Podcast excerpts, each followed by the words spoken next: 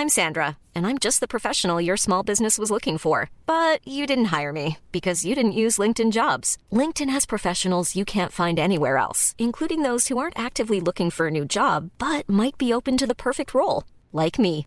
In a given month, over 70% of LinkedIn users don't visit other leading job sites. So if you're not looking on LinkedIn, you'll miss out on great candidates like Sandra. Start hiring professionals like a professional. Post your free job on linkedin.com/people today. Hey there, it's Michele Norris. I'm host of a podcast called Your Mama's Kitchen. When I travel, I'm usually looking for a way to find a taste of home when I'm not at home. And one of the things I love to do when I am at home is entertain. And Airbnb allows me to do that. When I was in California recently, I rented a house that had a great kitchen. And when we were sitting around the table, we we're all thinking, we're in someone else's house. Someone could be in all of our homes as well.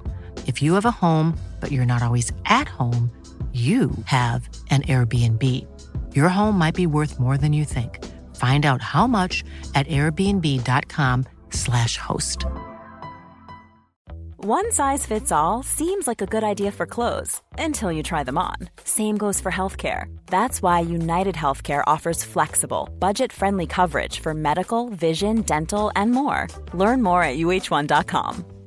Quality sleep is essential. That's why the Sleep Number Smart Bed is designed for your ever evolving sleep needs. Need a bed that's firmer or softer on either side? Helps you sleep at a comfortable temperature? Sleep Number Smart Beds let you individualize your comfort so you sleep better together. JD Power ranks Sleep Number number 1 in customer satisfaction with mattresses purchased in-store. And now, save 50% on the Sleep Number limited edition Smart Bed for a limited time. For JD Power 2023 award information, visit jdpower.com/awards. Only at a Sleep Number store or sleepnumber.com. Welcome to the Football Ramble. Richarlison finally gets his first Premier League goal for Spurs. Klopp does a hammy, and Seagulls are tougher than wolves. It's Monday, the 1st of May. I'm Jules Breach. I'm Jim Campbell. I'm Andy Brassell. And I'm Vibhushan Andaraja.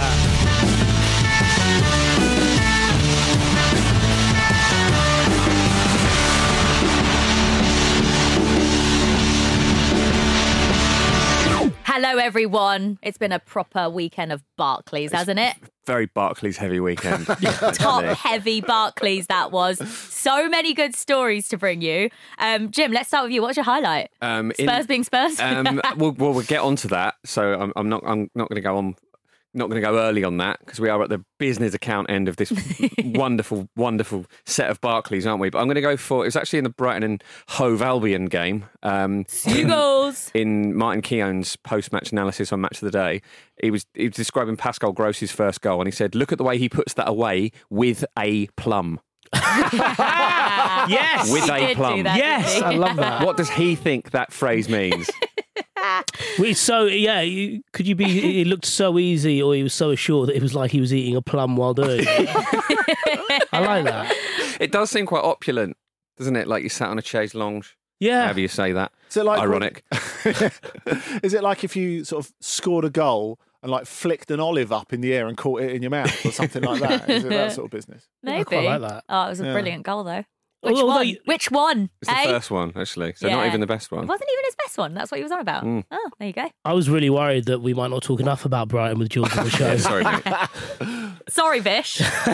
Man United we're all right this weekend, but, you know, not as good as Brighton, were they? Yeah, have you made plans for June the third now that you've now that it's free or? Have you made plans for Thursday night when Brighton get a bit of revenge? Yeah, oh, well done. you got to move up to seven.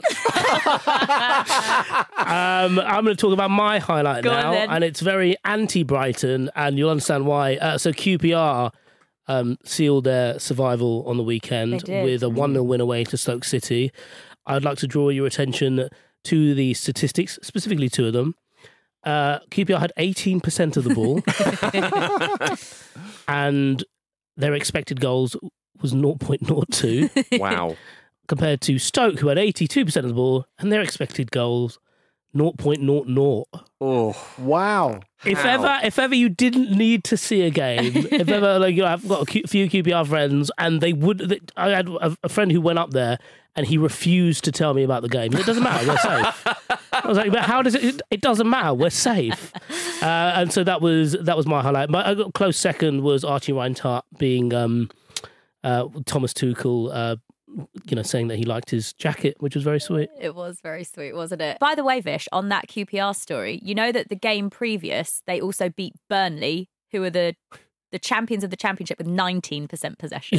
so it's quite a talent from Gareth Ainsworth to put back to back wins together with less than 20% possession. I think you're being very kind to him there. I think it's a talent. Andy, what was your highlight? My highlight of the weekend is going to be uh, Kylian Mbappe's goal, one that will live long in the memory. Uh, I think not because he dribbled around four players and smashed it in the top corner, but against uh, Lorient. So Yvon Mvogo, the goalkeeper, has got the ball, and um, he thinks it's a free kick. He puts it in front of him, and Mbappe just runs round the front, puts it in. Anyway, they go absolutely mad, Lorient. They start getting after the referee and, and what have you. And Mbappe has just stood there on the halfway line, pulling his, his stockings up and laughing. Stockings. I love that. That they are. Like, Tights. Pulling up his bloomers. very Parisian. yeah, I, I, I, I, Pulling up his lingerie. I have seen this goal, and it's one where I was like, hang on a minute, how did he know? I know. It's clever, Yeah. actually. But it's, it's, it's not quite Gary Crosby and Andy Dibble for our older listeners. It, it reminded me a little How bit. old are we talking, Yeah. the these listeners? Yeah, yeah, Footballers have silly names. 1940s. Uh, yeah, yeah, it, it's more like. You remember when Dion Dublin crept up behind Shay Given? Yeah. And he didn't know he was there. But you were saying to me, Sounds Vish, creepy, that. he was actually, he was actually, um, Mbappe was actually stood next to him, wasn't he? He was, yeah. Um, and, and Vogo definitely thought it was a free kick, basically. yeah, he did, but then like it looked like there was a bit of back and forth between them. I think Mbappe did well not to, you know, keep a straight face. To show his, to not show his hand. Exactly, Yeah. yeah. Hmm. Of course, the fact is that PSG went on to lose that game 3 1 at home to Lorient. So they they they definitely needed that goal anyway. Yeah, yeah. Uh, okay, my highlight of the weekend. Uh, anyone want to take any guesses? Have we sort of mentioned it already? Six nil, baby. Um, we'll come on to that in a minute because uh, we will go into Brighton potentially their chances for Europe. But let's start with Liverpool beating Tottenham. 4 3 in an absolutely chaotic match at Anfield. I don't even know where to start with this one, guys. It was absolute mania. It had everything, didn't Yeah. it? And it was so aggy as well. It Yeah. was like the sense that, like, uh, you know, after with the, the way the result went, you think it would be a sort of euphoric ending, but no, every everyone is fuming at everyone, just so angry. I love it. It was it was uh, what a spectacle, absolutely incredible. But And you kind of called it, Jim, because you put in the group when Liverpool are 3 0 up that they've totally taken their eye off the ball. This is going to be 3 2 Yeah. Yeah, yeah, because Yeah. it felt like both Liverpools had turned up. You know, there's been a been a sense of them being a bit bit unpredictable this season Yeah. in, in terms of their focus just seeming to completely drop away sometimes. They don't seem to be particularly good at um, game management in the way that we've seen from them in the past. And this is a really great example of that because Spurs really felt like they were going to get into it. Ryan Mason was saying after the game, among a lot of things, um, that that you know they, they created the better chances and stuff and you know they hit the post a couple of times and like it sounds mad after the result but I don't think he's wrong. You know they, they really really had a lot of opportunities. They carved out really well. And I think a lot of that came from Liverpool just sort of taking their eye off the ball a little bit and having raced into that 3-0 lead not like absolutely killing it off I'd understand if they were a little bit tentative, given that it's you know quite a big shock to be three 0 up that early on in the game.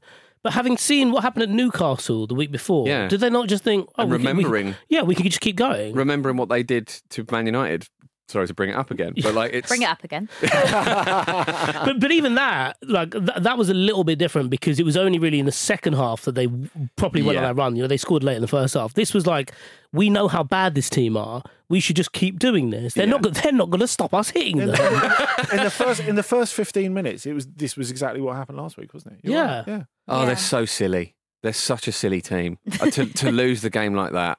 People talk about the the the um, cocker on the badge actually being a chicken. I think it's a silly goose. I, th- I think Yeah. that's what the bird on the badge for Spurs is. Like the the Richarlison situation is so funny. Oh. the The geese big- are all right. The- Leave geese out it's a of it. silly goose. Oh. A goose. Does no one know that reference? Yeah, I do. Yeah, again for the older listeners. It's not that old. Liar Liar was not that long. Liar ago. Liar is an old film. It is. Very 90s, surely. Yeah, but it's like top tier, right? Top three films. I of think all Jim time. Carrey was wearing uh, Archie's tracksuit top in it. 1997.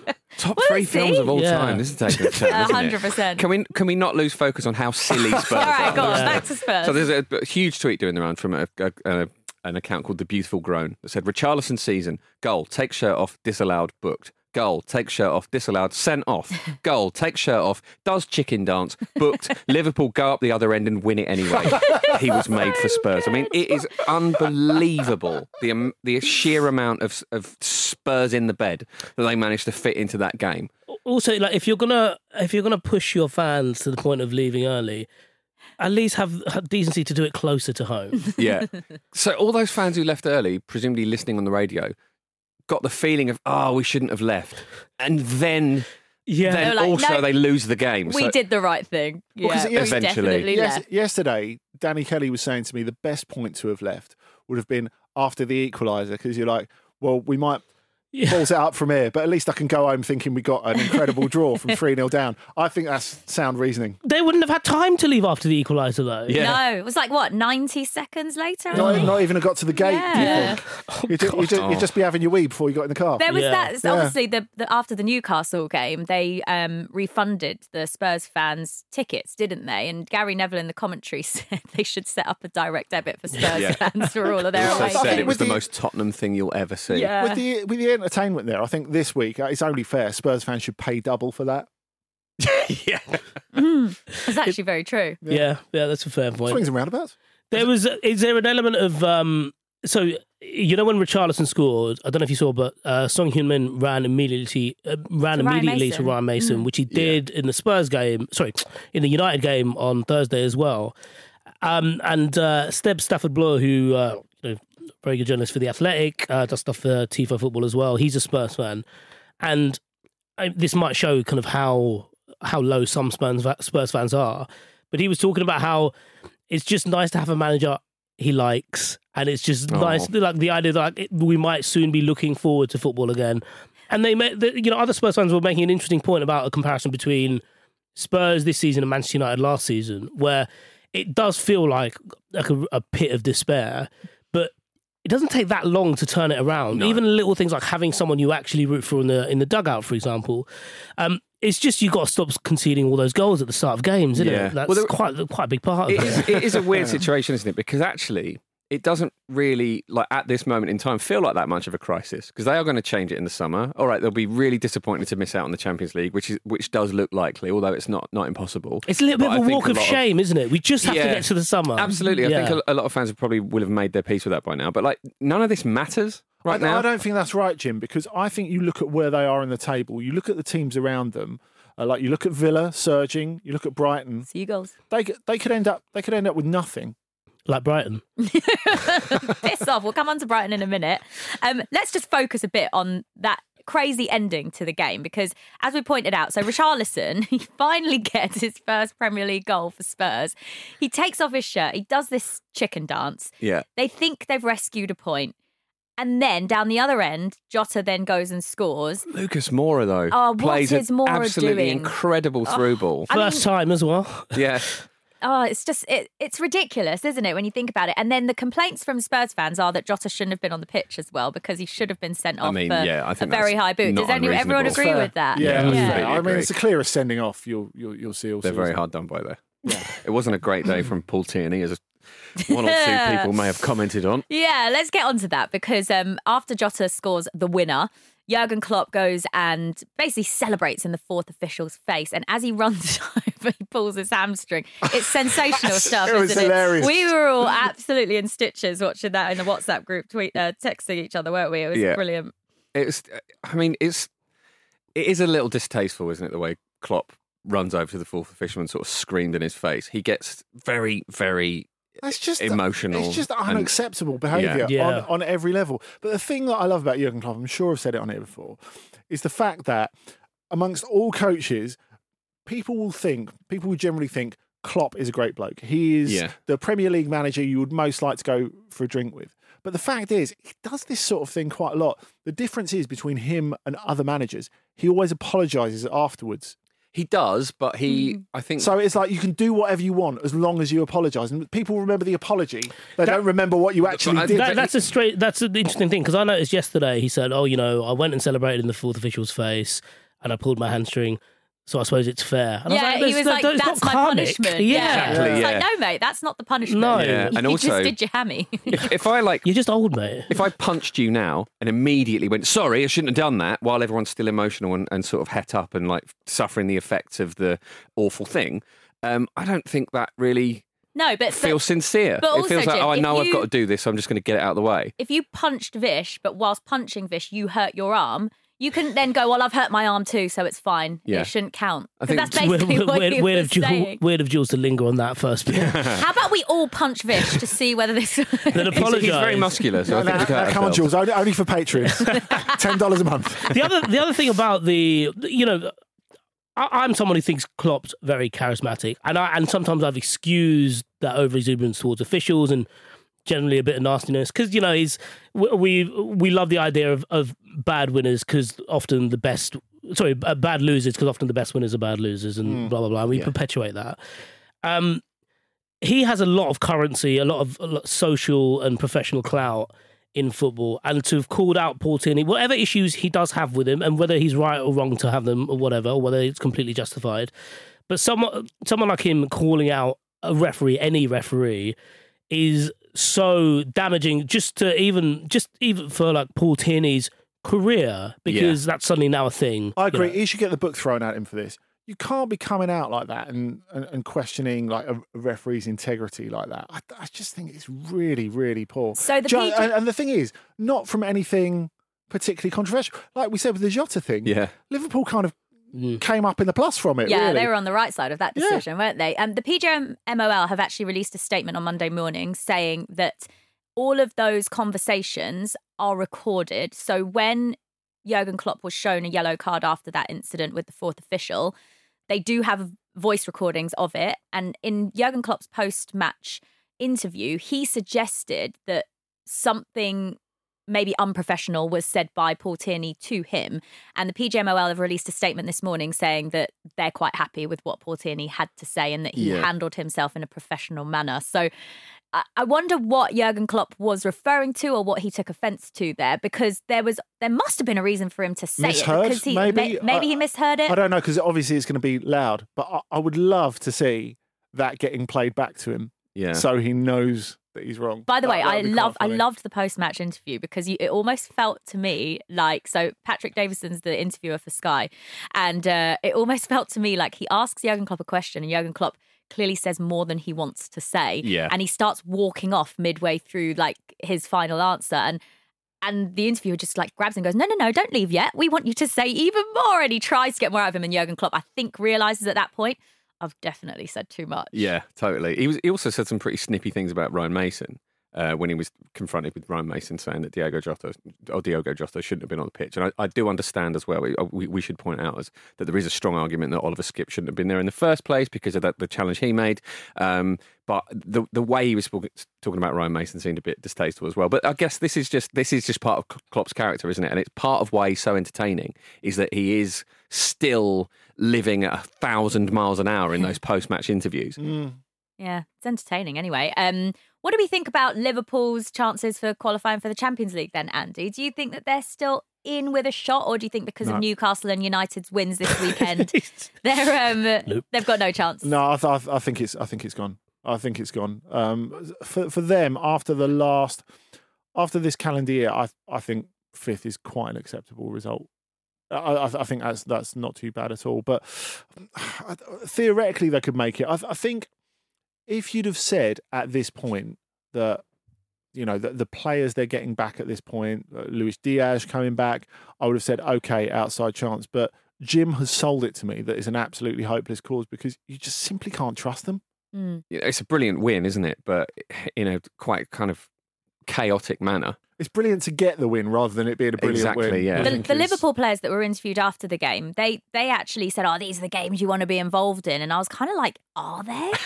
Do you really want to concede a late goal like that and think you're gonna drop points after being three 0 down? I mean, Wouldn't you prefer to win 6 0? Is that where yeah, this yeah, is going? yeah, it is. Would you not? Would you not, Vish? Uh, I like grinding out games. like actually. a one 0 Yeah. a one 0 over Villa. I think it's more respectful. Um, to opposition. yeah. so United winning, Newcastle winning. Is that top four done for you, Vish? I think it is to a point. I think like United are grinding out games, and, and Newcastle United are just slapping teams like they've got a vendetta against them. Um, there's too much for Liverpool to, to do because they'd have to rely on other teams beating, you know, Newcastle and Manchester United, and I just don't see them dropping enough, either team dropping enough points to, Liverpool, to let Liverpool back in, or Liverpool winning all their remaining games Yeah. to come back in. Mm. Uh, one final thing on the, on that Liverpool game, by the way. Um, at the end of the coverage on Sky Sports, uh, they announced that it was Graham Souness's last appearance on the channel. Mm, Fifteen years he's been a pundit, yeah. and He, it was his 15 last. years? Yeah, fifteen Huh. years at Yeah. Sky. he was, he was raging about British managers not getting enough of a chance like in his last ever last ever broadcast. It's like, Yeah. yeah, maybe it, maybe it's time to go. do you do you uh, will you miss him on the on the on the Sky Sports channel, Vish? Um, I suppose, yeah, I, I would to a point. Like he's quite entertaining. Um, I think what what I find quite interesting with him, um, even though he does say random shit like that, is you know in in the times if you look at some of his punditry, there were a lot of times where he was quite clumsy with his words. Um, whether it was like perpetuating stereotypes around you know not just black players but other players from the continent or other parts of the world as well. But over the last couple of years, I do think what's quite interesting is that he has been that he has shown a willingness to learn and learn quite publicly. Yeah, I think that's fair. Yeah, doing yeah. it in the Sky Studio. I think he's talked uh, very well about race in the last couple of years, and also um, things like uh, homophobia in football. He's very good on that. I think there were a couple of videos that were doing the rounds yesterday from when he was talking about going to Brighton Pride and stuff like that. And for a guy who a lot of the things he says, you know, specifically the British manager stuff, and certainly the way he played the game and the kind of character you extrapolate from that, it was it's quite refreshing for someone who, in your own head, would probably you might think is set in their ways. Like you know, he's entertaining, interesting, and uh, I, I think he will be missed. Yeah.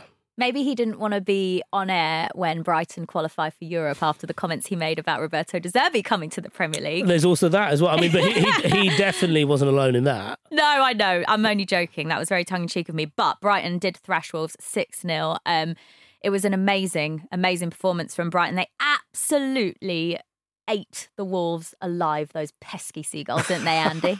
And seagulls are like we've all They are agreed massive. They are massive, and they're also the dickheads of the, of the you know the the, you know, the animal kingdom, aren't They're- they? rat, they're rat of bullies, the yeah, sky, really. aren't they? Rat of the sky. The rat of the sky. Yeah. Should we They have some bat? Oh, yeah, I suppose so. Yeah. But anyway, 6 0, six brilliant goals as well. Yeah, I, I think it was an interesting combination of Brighton being really ready to get the Forest game out of their system in, in the week because I think in retrospect, when they look back at it in three weeks' time, I wonder if Brighton will think that that loss at Forest did us a favour because they look so leaden after what happened at, at, at Wembley. And I, I had that feeling after Wembley.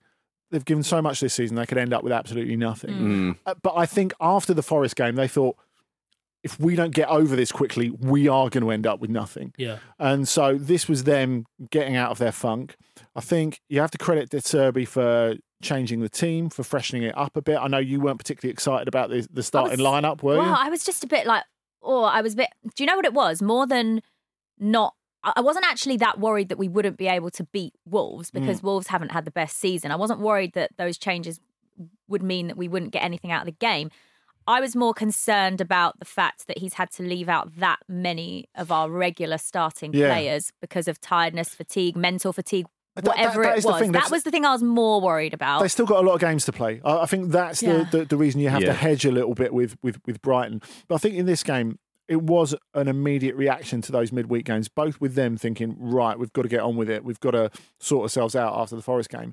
And with Wolves, it gave so much. It was such an emotional occasion, them feeling like they got over the line against Palace in the week. Mm. They didn't feel like they had anything left. Like, Yeah. like they, they, they turned up like they were on the Jolly Boys outing or something like that. I, I mean, it was an awful performance.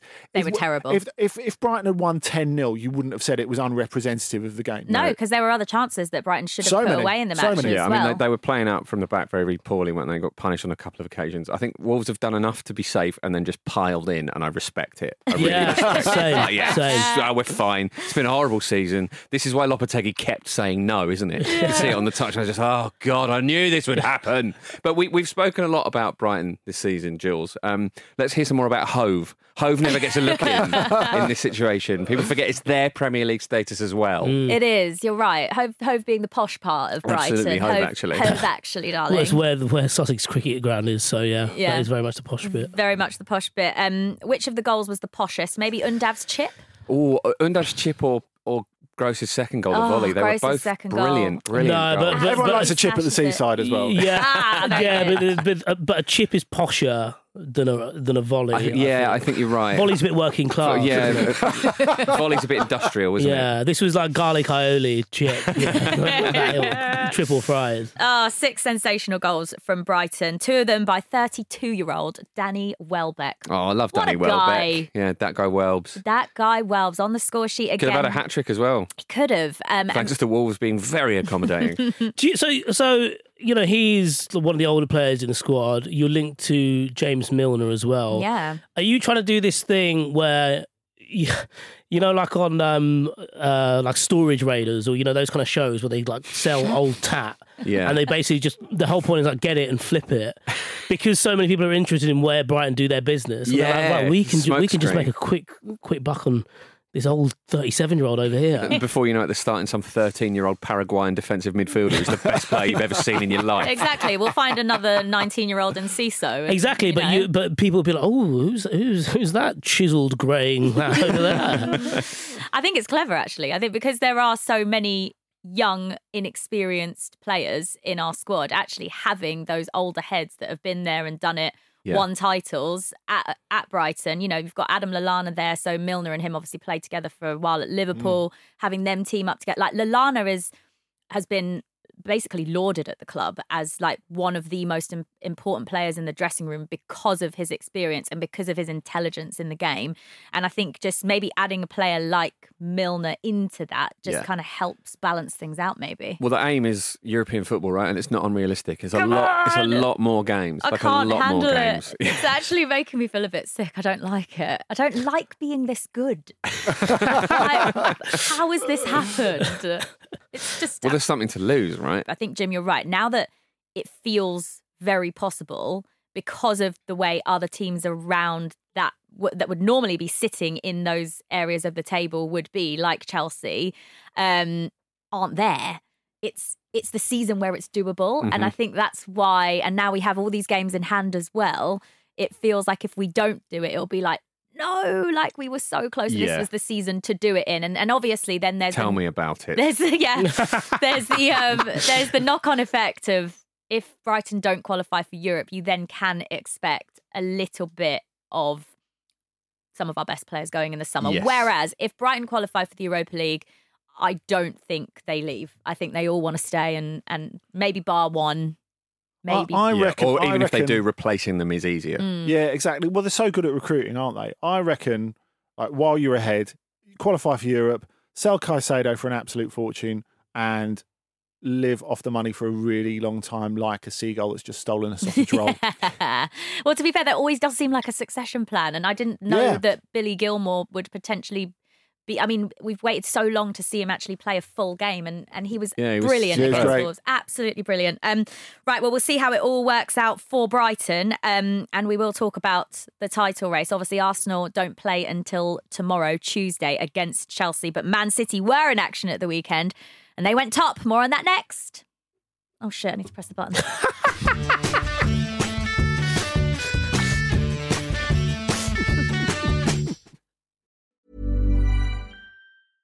This is Paige, the co-host of Giggly Squad, and I want to tell you about a company that I've been loving, Olive and June. Olive and June gives you everything that you need for a salon quality manicure in one box. And if you break it down, it really comes out to $2 a manicure, which is absolutely insane. It's also so easy to get salon worthy nails at home with Olive and June. The difference between how your nails used to look when you did them yourself and now with the Mani system is a complete game changer. The best thing about Olive and June too is it's a quick dry. Dries in about one minute, lasts for five days, and full coverage in up to one to two coats. Visit oliveandjune.com slash perfect Mani 20 for 20% off your first system. That's oliveandjune.com slash perfect Mani 20 for 20% off your first system.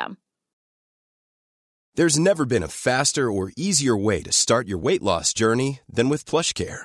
PlushCare accepts most insurance plans and gives you online access to board-certified physicians who can prescribe FDA-approved weight loss medications like Wegovy and Zepbound for those who qualify.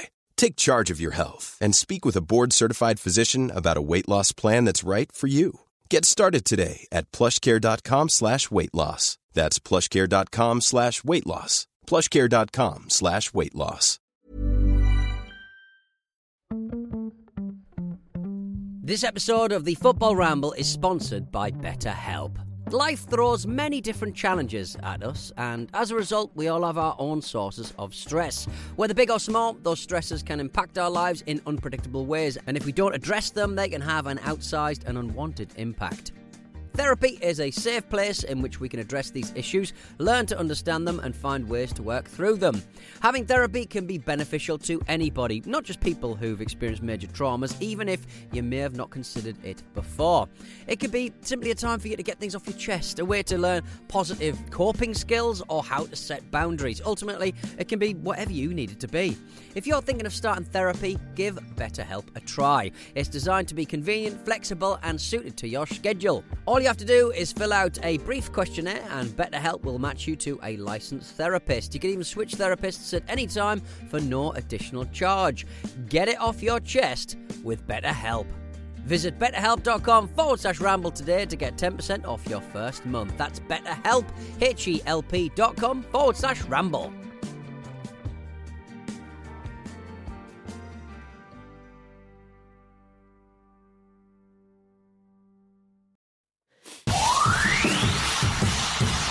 I cannot believe we've come back. Is there time for a winner here, boys? Is there time for a winner? Why not? This is one of the best Premier League comebacks you're ever likely to see. 3 0 down after 15 minutes. Shame it means nothing. These oh, players. Oh no! Oh my god, Jota in the box! Oh my days! What are you doing? Poor bastards. Oh my. God, bless them. They're really sweet. Those guys. They they suffer. Telling you at the moment, if Richarlison takes his shirt off before bed, he's going to fall out of his bedroom window. It's just, it's just astonishing This stuff. is the worst. where Arsenal fans pitying you. I know, yeah. I, I mean, it- That's just the when they real thought though, it isn't couldn't it? get any worse. Welcome back to the Football Ramble, guys. Jules, Jim, Vish, and Andy here with you this Monday to go through uh, what's been an amazing weekend in the Premier League. Huge stories everywhere, including that one. Uh, we've already talked about it. Spurs chucking away their equaliser late on, 90 seconds later, Liverpool winning the game. Um, and also, Why are you talking about it again? Funny, isn't it? Just one more mention. Um, and also, sorry, Jim, Manchester City beating Fulham 2 1 and going top of the Premier League table. So Arsenal didn't play this weekend, but it was still a bad weekend for you. It wa- Although it was. slightly better with Spurs result. you got to Stop! take. me- keep, don't keep mentioning Spurs. They're like they're probably Spurs fans listening to this, thinking, right, I've They've got past switched off that. now. They've yeah, switched off. they've done well. It's like if it raptors in the kitchen. well, look, look, it's, it's, I think, a lesson for those people who want to wind it on 25 minutes, who want to wind on the ad break. You can't get away with it. We'll keep getting you. After VAR got us at Spurs, I'm, I'm, they're, they're my least favourite team now, along with Chelsea. Yeah, they, they really had it coming to them, didn't they? Because of that did. one incident. One incident. It was about 70 in one game. um, so, Man City, they beat Fulham. I mean, we all expected it to happen, but actually. Well, Marcus guaranteed me that City weren't going to get past um, Tim Ream in particular, who then gave away a penalty. So I'm, v- I'm very disappointed in him, him lying to me about that. was Tim Ream the one that also broke his wrist? I don't know. Yeah, he went off Oh, injured, He went yeah, off yeah. injured, Oh. didn't? I think he's broken his wrist. He had to go to hospital. Well, that's not him. gone well, is it? No, not it gone hasn't. Speller. That's a double lie, isn't it? Yeah. um, I mean, fair play to, to Fulham though, because when they scored that equaliser, I did think to myself, "Ooh, Yeah. there could be Brilliant a game goal. here." Yeah, it was a great goal. It was yeah, it was really well taken for a player in Carlos Vinicius who I always just regard as like a bit of a scarecrow. You know, like you know, sometimes like if people in America when they're using like um, lanes where you have to have more than one person, they might put like you know, like a, a doll in the, in the passenger seat. he just like feels like he did it when he was at Spurs when they couldn't Yeah. when they wanted to rest Kane. Like, well, he's a striker, but if we just put him in the field, then like maybe the birds won't attack our crops. But like, he's a bit like that with Mitro as well. Isn't anyone who backs up Kane or Mitrovic a scarecrow? Yeah, to a point. Because yeah. you're you're, ne- you're never going to get to play. So Carlos Yeah. Vinicius is actually a pretty good player, but he's just had no opportunity, and he's not really put himself in the position to have the opportunity Mm. to really play much top level football in the last three years, has he? Does he Because, have a- uh, being a footballer? It's all about the choices you make as well. Isn't yeah, yeah. But, does, but with regards to choices, is that the kind of vibe he's on? Like, does he just want to be like the Stuart Taylor of the striking world, or like the Scott Carson? That's decent. I like that. That's not bad. I would- I would take that living. It's like what, what did they call it? Sort uh, of what you do on the ramble, isn't it? a little bit, yeah. Oh, that was better than Vinicius' finish. oh, dearie me. Um, what about Alvarez's winner? What, oh a, what God! a goal! What a player as well. I mean, we were talking about him at the beginning of the season. His um, his ball striking in particular has a real variation to it, and this was another example of how he just seems able to score every type of goal. And it looks like that Pep Guardiola afterwards seemed to realise that he's worked out how to play them together. It's like, oh, for God's sake! Yeah, I mean, it's the last thing we need. There, there's that, and there's the fact that he's used him over the last little while to replace Kevin De Bruyne, Mm. which really annoys De Bruyne. And then he comes out and plays like, right, I'm going to show you. yeah. And you know, De Bruyne's good enough anyway. He doesn't need to be provoked into playing better, does he? But that's exactly what's happening. It's really, really exceptional. And actually, after a big win like they got against us in, in midweek, it, you, there is a danger that you might be. You might coast a little bit, take certain things for granted, maybe not have the same intensity. But this was a very, very professional win, and Pep said that himself afterwards. That, that you know that was the concern there to make sure it didn't happen, and it didn't happen. And this is it's the mentality that they have, and and you know the experience they have showing. Whereas like you, you look at any game, and they've they've got some games against you know relegation threatened teams, which as we've said many times, like they, they can be a bit spicier at this this stage of the season because you've got teams fighting for their lives. It's you, you just sense that it doesn't matter with City. No. they, they're probably going to win every game. It's just it's just the way they're oiled. It's incredible. Maybe they just won't sign anyone in the summer. That'd be fairer. Have you resigned yourself to it now, Jim? um, yeah, I mean Arsenal have to also try and win every game just in case. What is But it? they- Five games left? Yeah, and they need they need to lose two of them. So uh, over to the ferryman next, but I ca- I can't see that happening. So Aw. yeah, we'll see, won't we? Champions League football next season. well, though. exactly. Yeah. So I mean, it's, it's still it's As still Pep Guardiola wicked. kindly pointed out before this, which was nice of him, wasn't it? Yeah. Very nice of him. Um, let's have another Erling Haaland chat, shall we? Because it's getting ridiculous now, isn't it? I mean, we knew he would break records once he started breaking them at, at the start Yeah. of the season, but this is actually getting silly now. So he now has 50 goals in all competitions this season.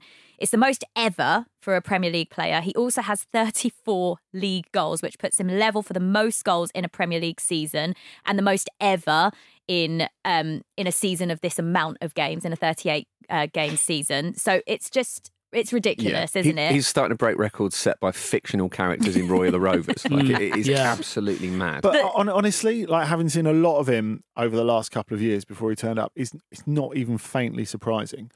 What is surprising to me is the fact that he takes such an overall part in City's game. Now, you know when you were talking about numbers before with that Stoke QPR game that we're not allowed to ever mention again, I, hmm. I think that shows that statistics in isolation are, are, are really unimportant. And so much was made of Haaland in the first part of the season that he's only touching the ball 15 times a game, 20 times a game. But what touches? You know, the, Mm. the, the, the fact that he manages to assist, the way that he combines with De Bruyne, it's, it's not just him standing there and De Bruyne serving him. yeah. You know, and I think that's the difference with him. If you look at his statistics over the last couple of years, his goal scoring output, it looks like it's just one straight line of him being relentless. But actually, the way that he improves as an all round player at Dortmund gets him in a position that he can do what he does at City. And he's improved over the season. He's improving so much still. So it feels like the goals is just relentless. He's the same as he was like last season for Dortmund. He'll be the same next season, whatever. You know, the goals, they're, they're almost something you can take for granted. but him as an overall player, what's so frightening about him?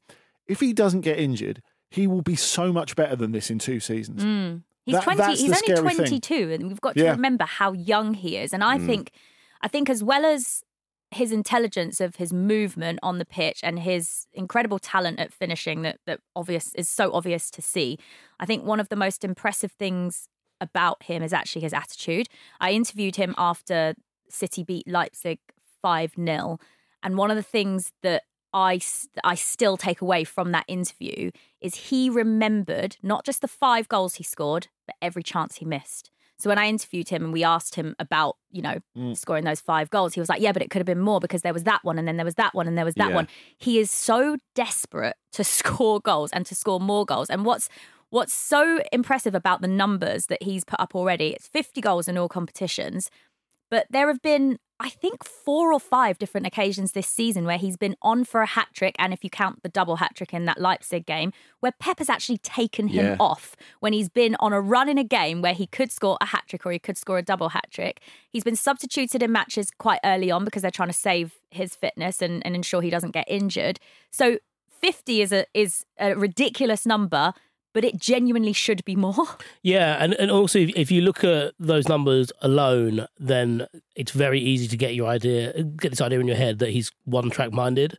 Whereas as Andy said, like the way he he's now helping out other aspects to Man City's play is Yeah. fascinating. Even the Fulham game, what's really interesting is that you know it, he he get people defenders try and bully him all the time, but he's not only strong enough to resist them, but he know, he's smart enough to to not take the dive. If he feels in his one on one battle that someone that he has the better of someone mm. and he can take a touch, he also knows then that like right, that's one person over here, which means there's a space over there. I know I've got runners either side of me. I know mm. Kevin's just over there, mm-hmm. um, and you know lays the ball off often first time as well. Like I think that's another underrated part of it because he's so big. A lot of the things he does, which are technically good, don't look as good on him because he's just a bit too limmy, I suppose. But not that limmy, limmy with a P. but there, there is, like, you know, you you kind of break it down what he does, and it's it's remarkable, really. And Andy, don't ever say that he can get any better in two years' time because that's frightening. Scary, yeah, I mean, is is it actually possible when you consider that he's breaking records and stuff? Surely it can only really this level can only be maintained. I know, obviously, he could technically score a few uh, more goals, but it seems so we're, we're, we're talking we're talking Depends who he about plays with. Yeah, like you never know who he might. Yeah, they exactly. Might add and to we're, the squad. we're might talking him about better. the expression of how good he is just being numbers, which I think Hmm. is a bit of a legacy of how we look at footballing excellence post Messi and Ronaldo. Fair. You know, numbers have to say everything. I think there's there's so much more to it than that. And I think that's the thing when people say who's going to be the next best player in the world between um, Haaland and Mbappe, which I find a bit of a dry conversation, just as I did- did with R- Ronaldo and Messi.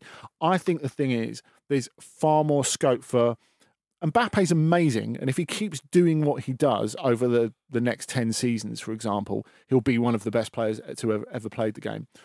With Haaland, there's there's much more an upside, I, I, I think. Hmm.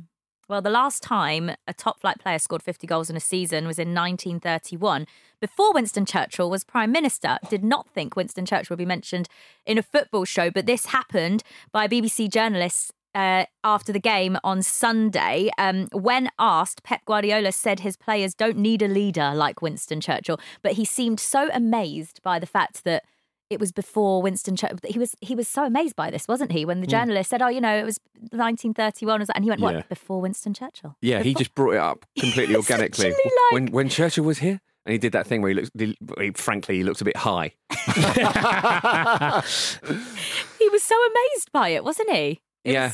it was a, it was a classic Pep His- interview. This one. Brain is fascinating. I'd love to spend a day inside it. oh, lovely stuff. Um, right, let's get to the the fight to survive in the Premier League. Um, big game at the Vitality. Bournemouth beat Leeds four one. 4 1. Yeah. Bournemouth, are, I mean, Gary O'Neil is doing an incredible job at keeping them up, isn't he? He is. Can I just say, I can't believe Leeds aren't in the bottom three. I know. How, oh, how are they not? Yeah, Leeds started this really, really well, and for them to lose it four one is is really damning. Chris Sutton said that they will endure a series of losses, followed by a draw with Tottenham in a gloomy farewell at Elland Road. Everyone having a dig. Here they are again. Everyone having a dig. They've they've been they've like basically their month of April has been beyond like shipping a shit ton of goals, like a Ha- 23. a Haaland level of goals. in a month. They conceded 23 goals in April. They actually broke their own record of last season for conceding the most goals in a Oh, Premier League month by conceding Shocking. 23. Newcastle, by the way, have conceded 27 goals all season.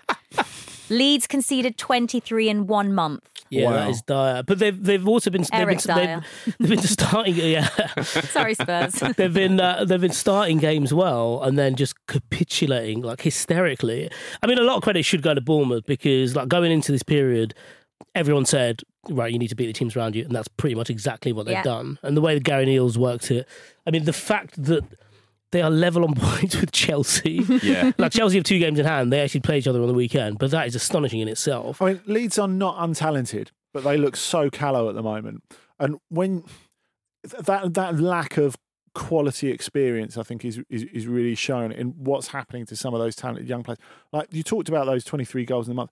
Meslier is having a Yeah. terrible Good time at the God, moment. yeah. Terrible. Bless. I feel bad watching him at this moment in time. It it's- feels like whatever weird. he's going through should be private. Yes, um, um, it's, it's funny when you go back to the World Cup. People who, well, people who should know better, frankly, were saying, "Oh, well, now Hugo Lloris is retired. He could be the next France goalkeeper." I mean, I presume none of these people were familiar with Mike Maignan at, the, Yeah. at, the, at the time, but but still, you know, he's someone who's, who's very highly rated, and yeah, he's, he's he's really suffering, isn't he? Yeah, it's been quite. But also, just like I- I, I don't know what the situation hi- with Javi Gracia and uh, Gnonto is, but you know, you saw at the weekend. I think it was his first start in a while, or something in ten games, and he looked brilliant. And he was like so lively, and it was clearly so useful Yeah. for Bamford to have him up there. I'm not entirely sure why he isn't just I'm not sure either. just From- letting them loose. Yeah, From what I've been reading and hearing from from Leeds fans, I think there's a, there's a lot of question marks over recruitment as well because Mm. they they spent all that money on um apologies for the the pronunciation, but is it Rutter? Georginio Georginio Rutter. Rutter? Georginio Rutter, Is that how yeah. you pronounce it? Yeah. A- Yeah. And like we've barely seen him. We've The- barely seen him play, but he's he's obviously a young player. But when you spend that much money, it was that where they needed to spend the money when He was- clearly they're he leaking all be- these goals. He was never going to be transformative. I, I, I think it's it's, Mm. it's it's pretty clear. Like I said, there's a lot of talent there. There's no plan. Mm. Mm. at all. And even when they were winning games, because you know they they they had moments I think under Jesse Marsch where they played quite well this season and were quite attractive to watch. Then it was also it was so chaotic, and they brought in a coach who's had no ability to change that whatsoever. But I thought I always thought the chaos was going to work in their favour, but they're not even good at the chaos anymore. No, maybe, maybe. Yeah, also, it's their run, their running is diabolical. Yeah, so they've got Man. City next, they've got Newcastle after that, they've got West Ham at home, and then that final game against Spurs. Like it's Yeah, Stay that's- up against Spurs. you can see it happening. stop, stop laughing! Stop laughing whenever someone says Spurs. Look at you! You absolutely lost it. I don't know why it's so funny. Uh, um, well, the Leeds supporters issued a, a no confidence statement. They're asking for immediate changes to be made um, to the first team coach Javi Gracia and to What those they wanna do to him? responsible for the recruitment of the managers. They want changes to be made to him. Yes. They don't. They don't want him fired. It's like I don't know. Like Make him better. Yeah. Become some sort of RoboCop coach. Interesting. horrible. I think Oh. actually this this sounds like a club in crisis. Obviously, doesn't it? But um, a supporters letter like that should really act as, as a catalyst for the players, right? It's, if if that's not going to motivate you, then nothing is. Mm, isn't it? Yeah, definitely. Um, big game tonight as well. Leicester against Everton. Uh, It is a classic relegation six pointer, isn't it? Um, and there is going to be a Ramble Reacts straight after the game. Um, so make sure you subscribe if you haven't already to get that in your podcast app first thing tomorrow. It's going to be well worth a listen. Um, also, another big game from the weekend, another 4 3. Two seven goal thrillers from the weekend. Crystal Palace beat West Ham 4 3 at Selhurst Park. BBC Sport ran with the headline Roy Hodgson, the great entertainer. He's picked up 13 points from a possible 18 since taking over. It's quite amazing, isn't it? Go on, Roy. I mean, Roy he, the boy. He, he didn't want to be a great entertainer here, did he? I mean, I can't help but feel these these really flattered West Ham. Uh, they they they were pretty poor Mm. after after taking the lead early on. They're doing a Wolves. Probably done enough. Ah, screw it. Yeah, I, I remember. Just have a run I- around I, and enjoy I it. had an exam in the first year at university, and knowing that it was just before England played Switzerland in the, the opening game of the European Championships. And uh, that was on a Saturday. My exam was on the Saturday morning. And I was charged with going and getting the drinks for everyone coming round. And I was an hour into an hour and a half exam. And I thought, well, I've probably done enough to get the 40%. I'm just gonna I'm just gonna chip off, make a head start, get get, get all the get all the drinks we need.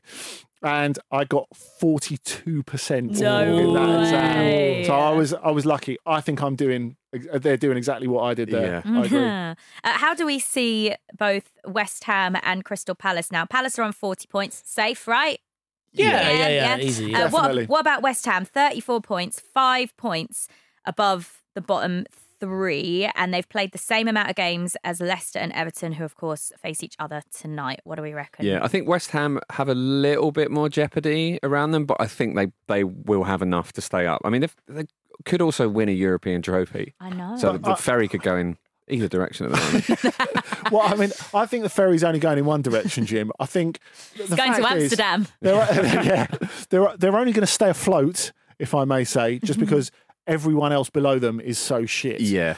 and they're going to win this European trophy because look at their finances compared to everyone else in the competition.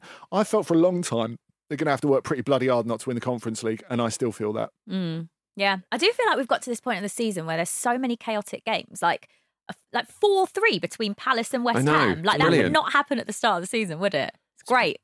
Good stuff. Um, right, before we go, there is one bit of news that we have to discuss. Jim, it's finally happened. A player born after the invention of the football ramble made his debut at the weekend. The invention of the ramble. Can you believe it? It has happened. Um, Lamine Yamal, born July 2007, came on for Barcelona on Saturday night. I mean, the weird thing about this is he made his debut at He's 15, 15. 15 years and 290 days. He came close to scoring near the end, so he would have beaten the previous younger, youngest La Liga scorer uh, record, which belongs to Ansu Fati, who was also on the pitch by over a year. Yeah. Because he was nearly 17 when he scored it. Also, 41 year old Joaquin was on the pitch for Betis at the time. It's amazing. He had made 215 first team appearances in La Liga before Lamine Yamal was born. Wow. Wow. Wowzers. That's that's a lot, isn't it? It's. I mean, Ethan Nwaneri made his debut for Arsenal this season. He, he was a 15 year old. I don't think I'd heard of that happening in in in the UK at all before this season. It's just like you have to start really young now. It seems maybe this is going to become normal. Like 15 year olds making their debut. Falcao made his debut at 15, and that worked out pretty well. Aguero, yeah. Yeah. What are these kids up to? I don't have kids, so I'm not. I'm not kind of like wired into All I can that say is they, they must be really shit at FIFA and Fortnite. Yeah. Right, if they're training okay. at football all the time. Maybe they're like, mobilising to take over. Has anyone ever thought of that? it's going to be like Bugsy Malone. I don't think I'd blame this generation of children for doing that. No, that is entirely fair. Yeah, yeah. Amazing. Makes the Brighton team look old, doesn't it? um, right. That's all from us today. Pete is going to be back in the hot seat for Ramble Reacts after that big game between Leicester and Everton tonight. Jim and Vish, you're going to be doing that with PT tonight. I wonder how hungover he's going to be from his birthday weekend. I'll be surprised if he gets any sense. You get any sense out We of should him. probably message him, tell him he's doing it. Yeah, shouldn't we we? Let's do that now. Uh, that will be waiting for you in your podcast player first thing in the morning. And then later on tomorrow afternoon, we're going to be releasing our next Guide to episode, which this time round is on Jamie Vardy. It was a laugh as well. He's given us so much. He really has. My favourite player. yeah. Uh, right, that's it, guys. Good to see you all. And we'll catch you soon on the Football Ramble. Thanks for listening. As always, it's part of the ACAST Creator Network. Follow us on Twitter, TikTok, Instagram, and YouTube at Football Ramble. And don't forget to subscribe on your podcast app.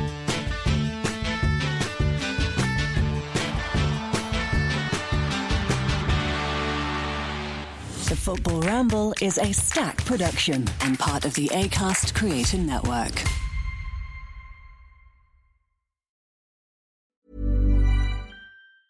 Planning for your next trip? Elevate your travel style with Quince. Quince has all the jet setting essentials you'll want for your next getaway, like European linen, premium luggage options, buttery soft Italian leather bags, and so much more. And is all priced at 50 to 80% less than similar brands. Plus, Quince only works with factories that use safe and ethical manufacturing practices. Pack your bags with high-quality essentials you'll be wearing for vacations to come with Quince. Go to quince.com slash pack for free shipping and 365-day returns. When you make decisions for your company, you look for the no-brainers. If you have a lot of mailing to do, stamps.com is the ultimate no-brainer. Use the stamps.com mobile app to mail everything you need to keep your business running with up to 89% off USPS and UPS. Make the same no-brainer decision as over 1 million other businesses with stamps.com. Use code program for a special offer. That's stamps.com, code program. When you need mealtime inspiration, it's worth shopping Kroger, where you'll find over 30,000 mouth-watering choices that excite your inner foodie. And no matter what tasty choice you make, you'll enjoy our everyday low prices, plus extra ways to save, like digital coupons worth over $600 each week. You can also save up to $1 off per gallon at the pump with fuel points. More savings and more inspiring flavors make shopping Kroger worth it every time. Kroger, fresh for everyone. Fuel restrictions apply.